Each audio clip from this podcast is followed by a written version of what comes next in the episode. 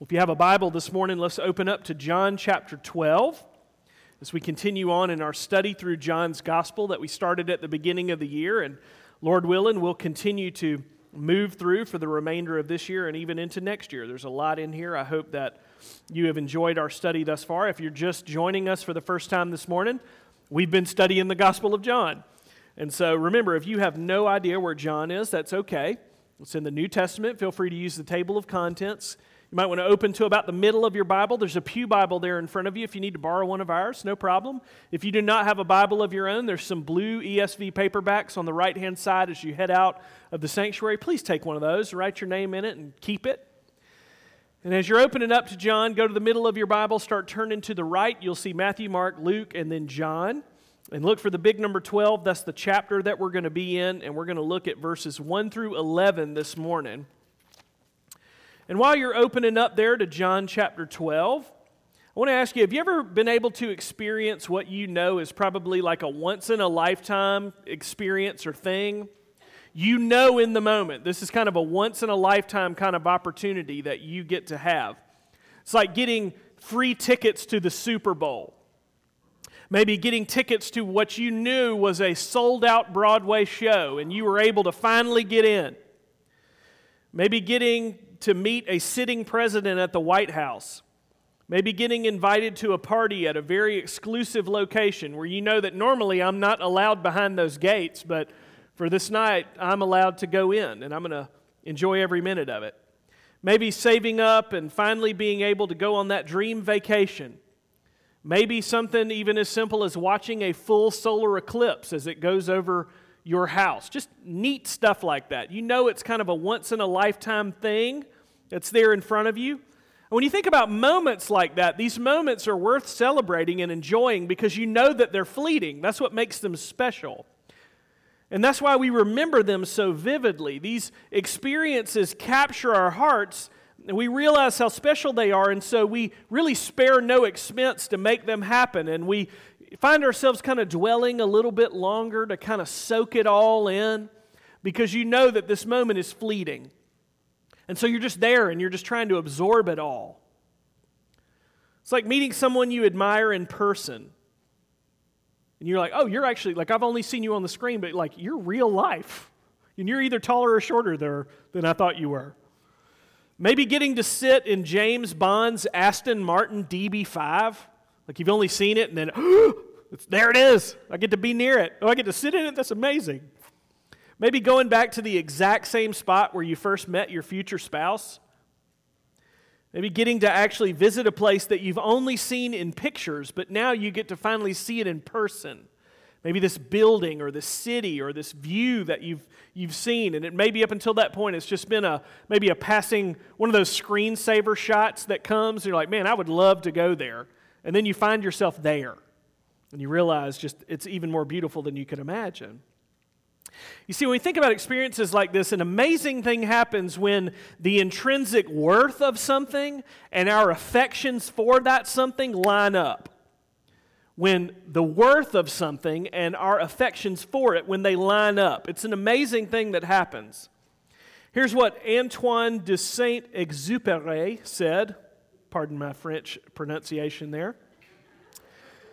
He said, If you want to build a ship, don't drum up people to collect wood and don't assign them task and work. Rather, teach them to long for the endless immensity of the sea. He said, If you want to build a ship, don't just say, Well, you go do this and you go do this and you go do this. You go, Hey, when we finish building this thing, we're going to get to go out into the immensity of the ocean. And people's hearts will be drawn towards that immensity. But if we're honest with ourselves, I'm just like this. We all have fickle hearts, don't we? And the problem comes when something gets too familiar. What once captured our hearts fades into the background and uh, eventually becomes an object of scorn. It's like buying a new car.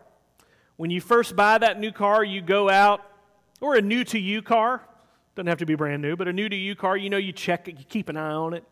You go out, you might just drive around in it, take a little short run around the neighborhood just because you want to, because it's fun, brand new. Fast forward, you know, like if you get a little scratch on it, you find yourself like buffing it out. you wash it constantly. Fast forward a year. You don't even remember that day. It's just kind of your car, right? It just gets you from here to there. You've stopped washing it, it got a scratch down the side. You don't really care. But the first time it breaks down, you hate it and want to get a new one, don't you? What once captured your heart now has become an object of scorn. And we're like this with lots of stuff material possessions, relationships, where we live, etc. Joni Mitchell wrote in her song Big Yellow Taxi, that was covered by the Counting Crows, she said, Don't it always seem to go that you don't know what you got until it's gone? It's so true. You don't know what you got until it's gone. And then all of a sudden you're like, oh, I didn't know that that was so special. And we think about what's going on here as we, as we continue to march towards the cross in John's gospel. We get to see one of these once in a lifetime experiences that takes place in the house of Mary and Martha. Lazarus, remember, he's been raised from the dead. We looked at that last week. And his two grateful sisters arrange a meal for Jesus. And they wanted to thank him for his love and for bringing their brother back to life. I mean, put yourself in this room. Imagine eating a meal with a man brought back from the dead. That, in and of itself, is absolutely amazing. And then realize that the guy that brought him back to life is sitting right there, too.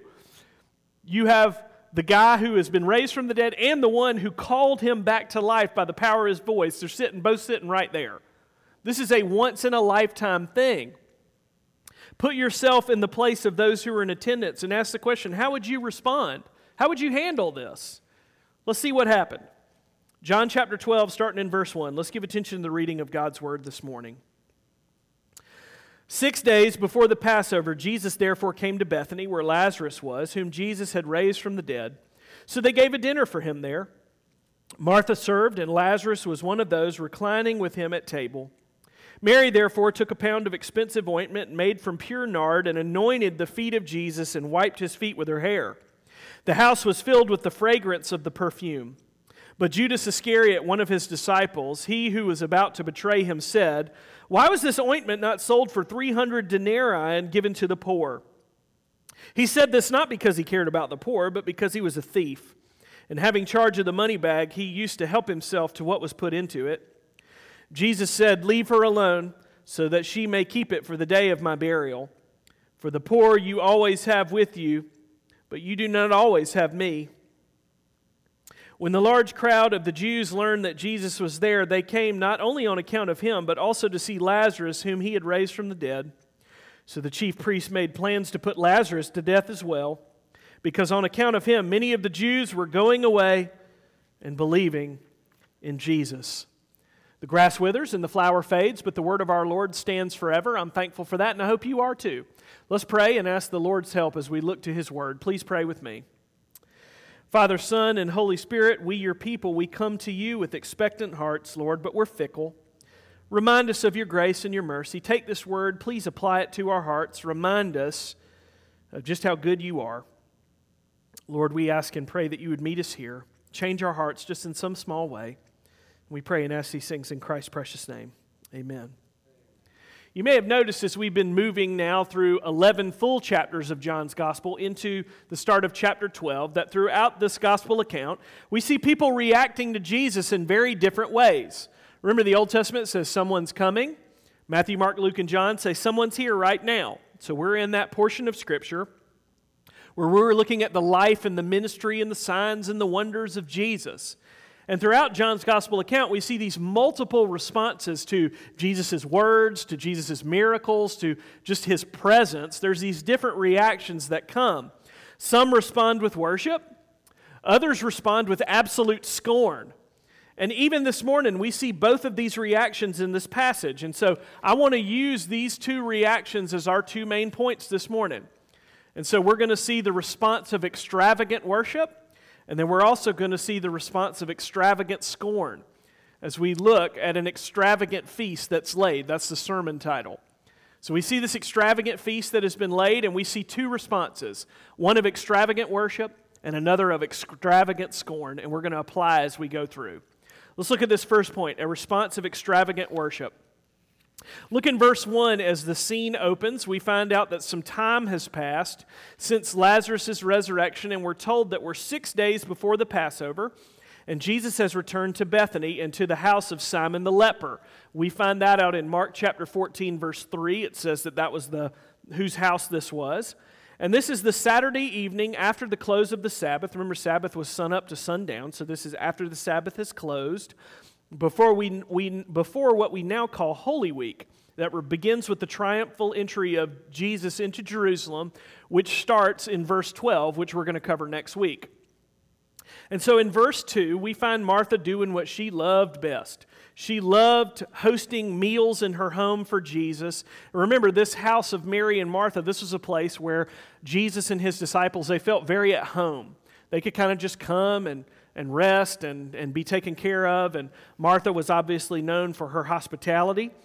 And we would assume that, uh, that Jesus' disciples are also with him most notably John, who wrote the details down, and we hear about Judas and his response. So we'd imagine it's Jesus and his disciples in her home.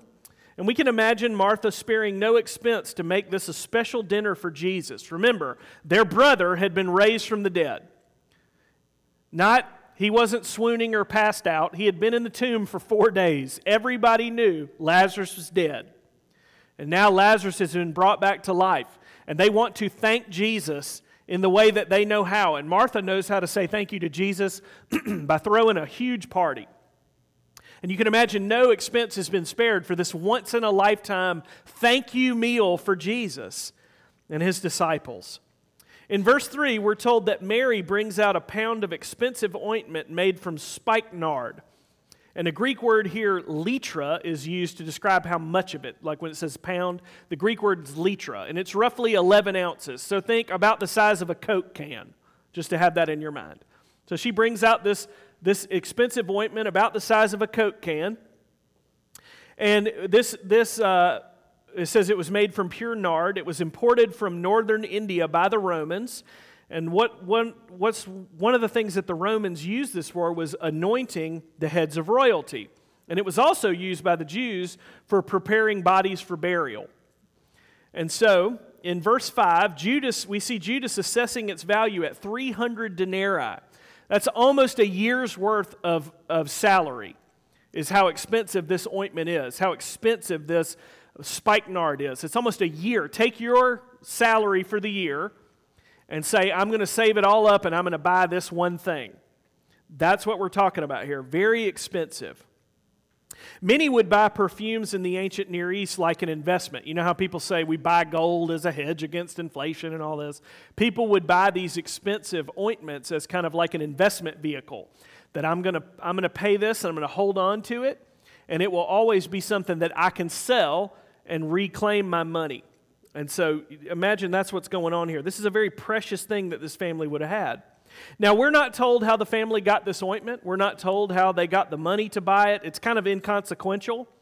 The thing that we do notice, though, is it appears that the whole family knew that this was coming and they agreed to it being used in this way.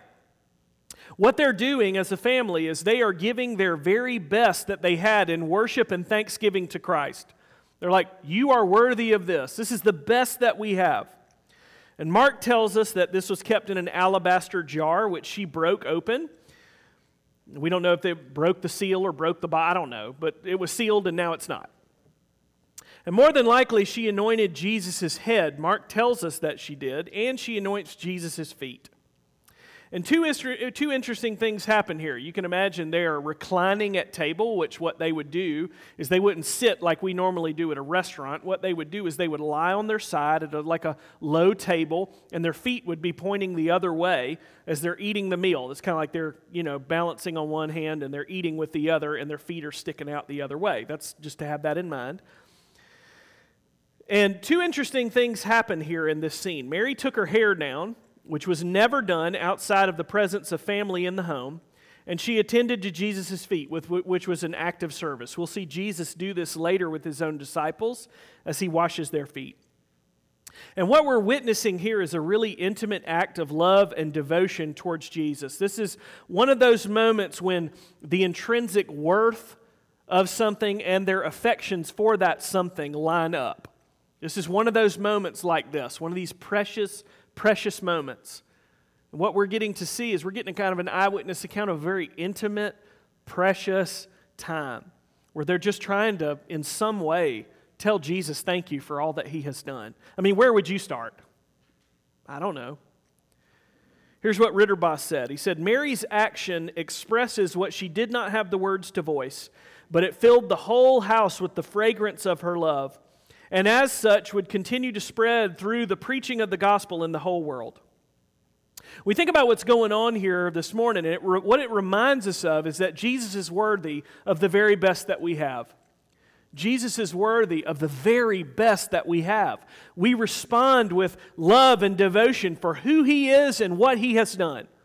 He is worthy of all that we have, the best that we have. If you are here and you claim Christ as your Savior, you need to find where you fit into this passage.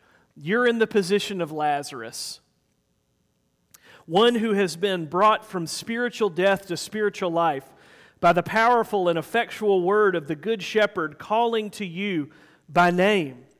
And you think about what's going on here. And you, ask the question how could we be, even begin to thank Jesus for all that he has done for us? Where would you start? Where do you go? If we've been brought from spiritual death into spiritual life by grace and by this effectual calling and Jesus setting his love upon us, and how in the world do you even begin to say thank you? We couldn't possibly repay him, but we can worship him as Mary did with all that we have. Here's what James K.A. Smith said, really helpful book called You Are What You Love. Here's what he said Jesus' command to follow him is a command to align our loves and longings with his, to want what God wants, to desire what God desires, to hunger and thirst after God and crave a world where he is all in all. A vision encapsulated by the shorthand phrase, the kingdom of God. Our hearts being captured by that. When we pray, Lord, your kingdom come, your will be done on earth as it is in heaven. That's what we're praying for. Your kingdom, let your kingdom come, O Lord. But we're also constantly reminded that there's a war going on in our hearts between the kingdom of God and the kingdom of self. That's what's always going on in our hearts. There's this war between the kingdom of God and the kingdom of self. And we even see that here in this passage. That's where we see this response of extravagant scorn. Think about what Mary is doing here this extravagant act of worship as Martha has laid this feast out. Lazarus is just there going, I can't believe I was literally dead a couple of days ago, and now I'm not. And Mary coming and pouring out this super expensive, costly thing on Jesus and anointing him. This precious moment, this act of extravagant worship. One of those moments where you would love to be a fly on the wall and you don't want to you know, be the person that kind of breaks that holy hush. You know what I'm talking about? That holy hush. It's like when we're here on Christmas Eve and we light the candles and we're singing Silent Night and we just kind of sit there for a minute and dwell. Kind of a holy hush falls. You don't want to be the guy that breaks the holy hush. But then there's Judas. Think about this expensive, genuine act of love and honor that has just taken place and how it's immediately met with scorn by Judas. We've already seen similar responses by the Pharisees in the wake of Jesus' miracles. And now we see this response within his own inner circle. Charles Spurgeon once told the story of a king, a farmer, and a nobleman. It's a great story. You probably heard it before, but I'm going to tell it to you again. It's a great story. Once upon a time, there was a king who ruled over everything in the land, and one day there was a gardener who grew this enormous carrot. And he came to the king and he said, My lord, this is the greatest carrot that I have ever grown or will ever grow. Therefore, I wanted to present it to you as a token of my love and respect towards you. The king was touched and discerned the man's heart. And as he turned to go, the king said, Wait, you are clearly a good steward of the earth. I want to give you a plot of land to you freely as a gift that you can garden it and you can make more awesome carrots. The gardener was absolutely amazed and delighted and went home rejoicing. But there was a nobleman at the king's court who overheard all this, and he said, My, if that's what you get for a carrot, what imagine what you would get for something even better. And so the next day, the nobleman came before the king, and he was leading a handsome black stallion. And he bowed low and said, My Lord, I breed horses, and this is the greatest horse I've ever bred or ever will. Therefore, I want to present it to you as a token of my love and respect. He realized what the gardener had said and kind of just copy and pasted his, his statement of adoration. But the king discerned his heart and said, Thank you, and took the horse and simply dismissed the man. And the nobleman was perplexed because in his own mind he was like, Well, the gardener brought, all he brought was a carrot. And he got this plot of land. I'm bringing this horse. It's got to be worth a little bit more land or something. The nobleman was perplexed, so the king said, Let me explain. That gardener was giving me the carrot, but you were giving yourself the horse. That's what's going on in this text. That's what's going on. It's exactly what we see in verse 5. Judas scorns Mary as he complains against the costliness of our gift. And what he does is he feigns, he feigns concern for the poor and he calls it a waste of money. Instead of rejoicing with his family, he responds with jealousy. What we see here is someone who's coming and given a very precious thing to Jesus, and there's someone over in their self righteousness saying, Well, that could have been used for missions. Instead of just rejoicing in the fact that this person is longing to worship Christ. Instead of rejoicing with this family, he responds with jealousy. And look at verse 6. We're told the true nature of Judas's heart. He was only looking out for himself. It says he was a thief. Here's what Keddie said in his commentary. He said that the native language of love is generosity was something that Judas could not comprehend. The natural man does not have a clue when it comes to spiritual things. His heart's in the wrong place. He lives in a different world in his soul. He cannot see past himself. You see what's going on in this text is John wrote this in hindsight because at the moment Judas had everyone fooled. Remember, just a few days later, Jesus will sell Jesus out for one fifth of the amount of the ointment. He's complaining this could have been used, this could have been sold, but the only thing he's thinking about is his cut. We could sell it and then I get a little cut secretly. And keep in mind, as he is feigning care for the poor, he will sell Jesus out for one fifth the price. Just a couple days later, a couple of pieces of silver, he sells the Savior out. And the thing when we think about what's going on with Judas, again, it's so easy to shake our head at him and go, oh, Judas, until we find ourselves in him and we see ourselves in this passage. And we need to be on the lookout for this in our own hearts. What we see here is spiritual hypocrisy. A couple of examples as I was thinking about this. It's like complaining about prayer and the Bible being taken out of schools when they've been removed from our own lives for years. Saying things like that money could have been used for missions while simultaneously never giving a nickel to personally help fund missions work or church planting.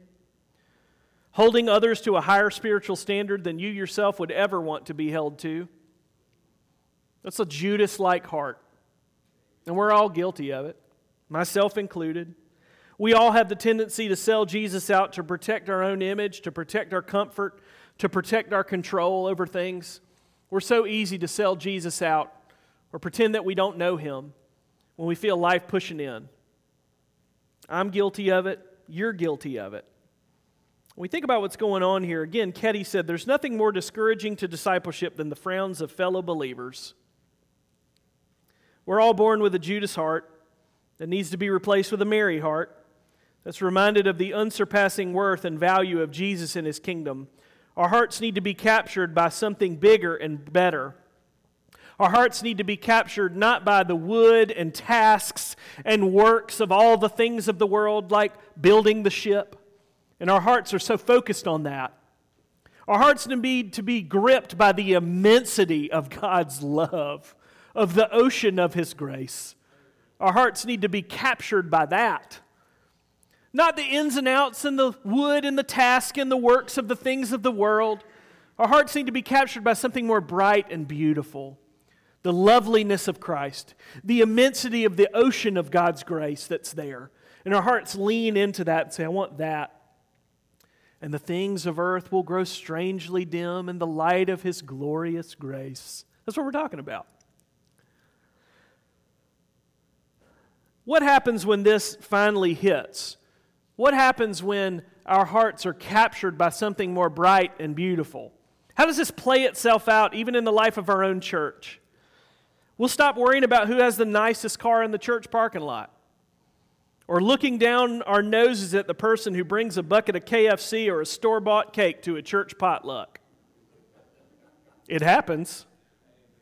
Sometimes somebody is just barely there, and the best they can do is go run by the store and grab and buy a cake or buy a bucket of chicken and bring it. And we all know the KFC is the first thing to go because it's delicious.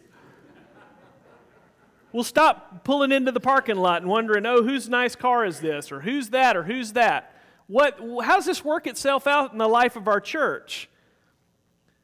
What we'll see is that instead of worrying about all that kind of stuff, we'll get to kind of pull back and just be glad that Jesus saved them too.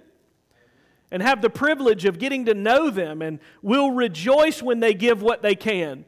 When people give of their time and their talent and their treasure, we're just thankful. Man, what a joy to get to know you. You're a fellow redeemed saint of the Lord. What a joy. What a precious thing to know you. You ever thought about over the course of your life all the people that the Lord has brought in your path, all the places that you've lived, all these fellow brothers and sisters who have spoken a word of grace to you, the other pastors that you've sat under who have reminded you that Jesus loves you? Every one of these precious things. And we're thankful for every one of them. We say, Thank you, Lord, for all that you have done.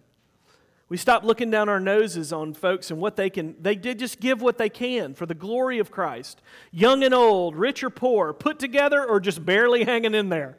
We say, Thank you, Lord. Thank you for saving them. Thank you for the privilege that I get to know them. Thank you for the privilege of, of being able to watch them bring the best that they have for the glory of the kingdom. And so I'm like, give till it hurts for the glory of Christ sing and serve and play and do whatever else till it hurts to the glory of Christ. And we do it all together for the sake of His name. Let's keep encouraging each other to give the best that we have to Jesus and His kingdom. And you may be asking in the midst of this, well, why in the world didn't Jesus, who knew Judas's heart, why did he not expose this hypocrisy and stop it? He could have. Why didn't he just say, Judas, stop? Why didn't he stop it? Because it was all part of the sovereign plan of God. Judas's hypocrisy, his betrayal, needed to run its course all the way to the Garden of Gethsemane when he would sell Jesus out, and all the way to the cross of Calvary. It needed to run its course. Look at verse 7. Jesus accepted her extravagant display of love and devotion because he knew that it is foreshadowing. He says, She has kept it for the day of my burial. He knew what was coming. You think, well, keep what? I thought she poured it all out. What is she keeping? She's keeping the memory of this moment with her. Mary knew that Jesus' ministry would eventually lead to a final clash with the powerful Pharisees and the Romans. She just didn't know when. It wasn't a matter of if, it was just a matter of when. And you could feel that tension building. Remember, we've, we started in the Gospel of John. How many times has Jesus gotten into it with the powerful Pharisees? A bunch. How many times has he gotten into it with the wealthy elite and the ruling class? And a ton. The tension has been building since the very first chapter.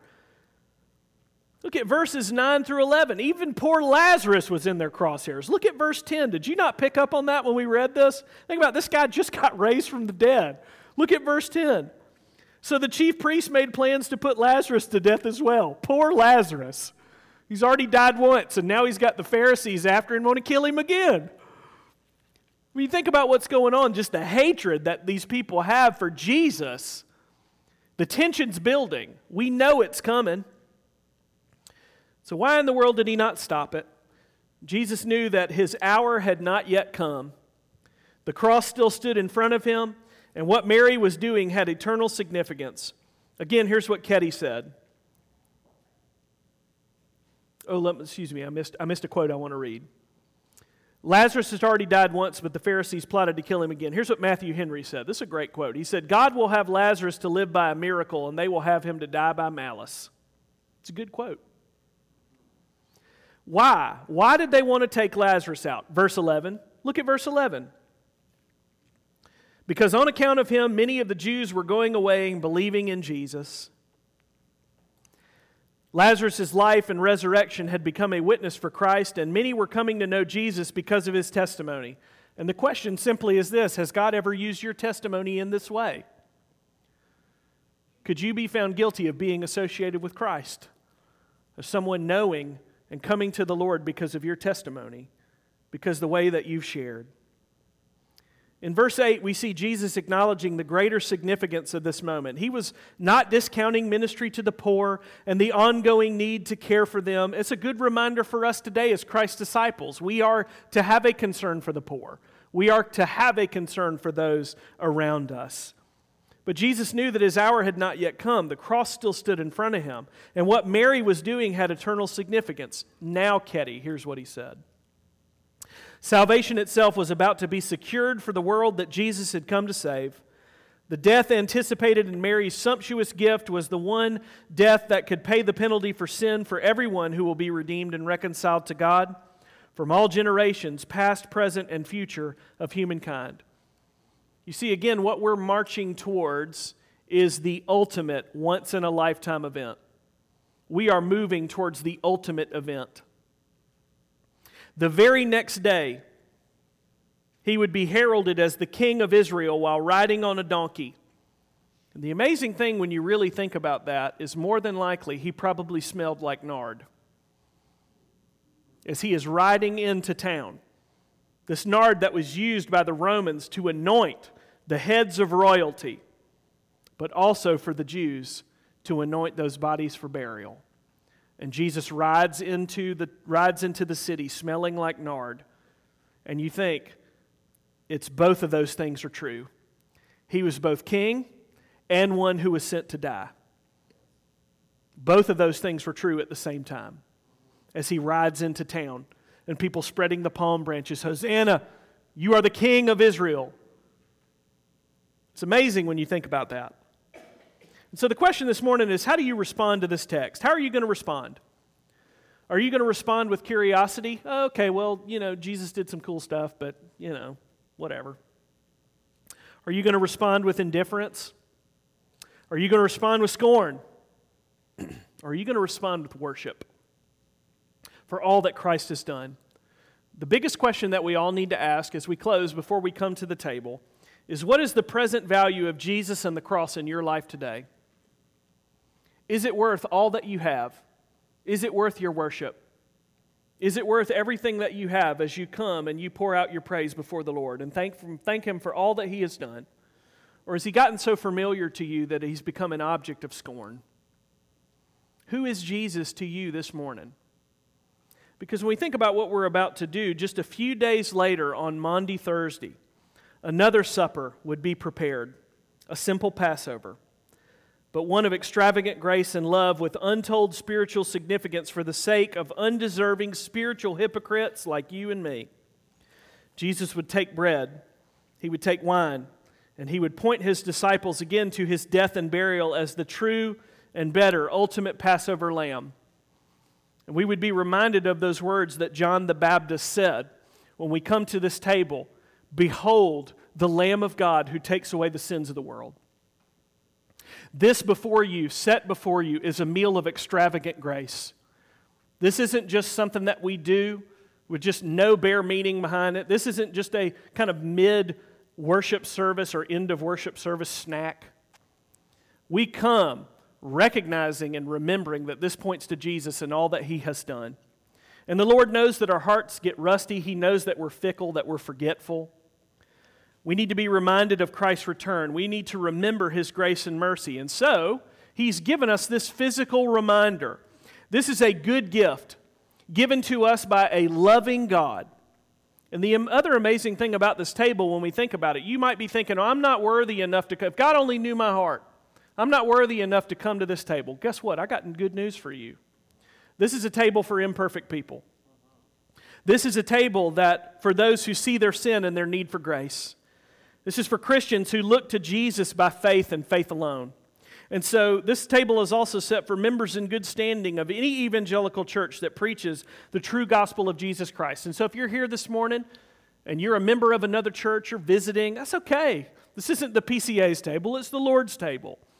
And if you consider yourself to be a Christian, if you consider yourself to be a sinner in desperate need of God's grace and mercy, and you look to Christ and Christ alone by faith, this table's for you.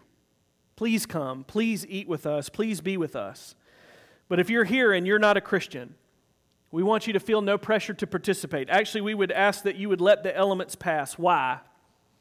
Because Paul tells us in 1 Corinthians 11 that we need to be able to examine ourselves, to be discerning of Christ's sacrifice and of his body and of his blood. And if we eat and drink this in an unworthy manner, that we may be eating and drinking judgment upon ourselves. And so if you're here and you do not trust Christ, please let the elements pass, but we hope that you won't let them pass for long. We hope that you'll use this time as a time to examine your relationship with Jesus. At Grace Pres, we are going to pass the elements separately while we remain seating, seated, and we'll take them together one at a time. First the bread, and then the cup. You also notice as, the, as they go around in the bread tray, which will pass first, if you would prefer to have one of the prepackaged ones, those are there for you as well. And so feel, feel free to take it. It's going to look like this. And again, I'll do the demo. There's a, a clear little tab on the top that'll get you to the wafer, and then the big purple tab underneath will get you to the juice. And if you need some help, just raise your hand. If you would prefer those, they are there for you. On the night he was betrayed, as the elders come forward, Jesus took bread and he blessed it and he broke it and he said, Take and eat, this is my body broken for you. Do this in remembrance of me. In the same way, also, Jesus took the cup and he said, This cup is the new covenant in my blood. Do this as often as you drink of it. For as often as you eat this bread and you drink this cup, you proclaim the Lord's death until he returns. For those who trust in Christ this morning and look to Christ by faith and faith alone, and realize that you are a sinner in desperate need of mercy and that you have a good Savior who loves you, I've got some really good news for you. This table is set before you. This table of extravagant grace is set before you and we're called to come and to feed on him. Let's pray together as we ask the Lord's help. Father, we thank you this morning as we come to you as your people, and we're thankful that you are a covenant making and a covenant keeping God. You are always faithful to your word. And we pray, Father, that you would grant us access to the throne of grace this morning as we come before you. Please set apart these humble elements for a holy use. Show us your grace. Remind us of your love. Remind us of the gospel. Remind us of your sacrifice take those things and seal them into our hearts as we handle and taste and touch and smell and see the gospel set before us. Father, please meet us here and comfort and strengthen and encourage our hearts this morning. We ask all these things humbly in Christ's precious name. Amen.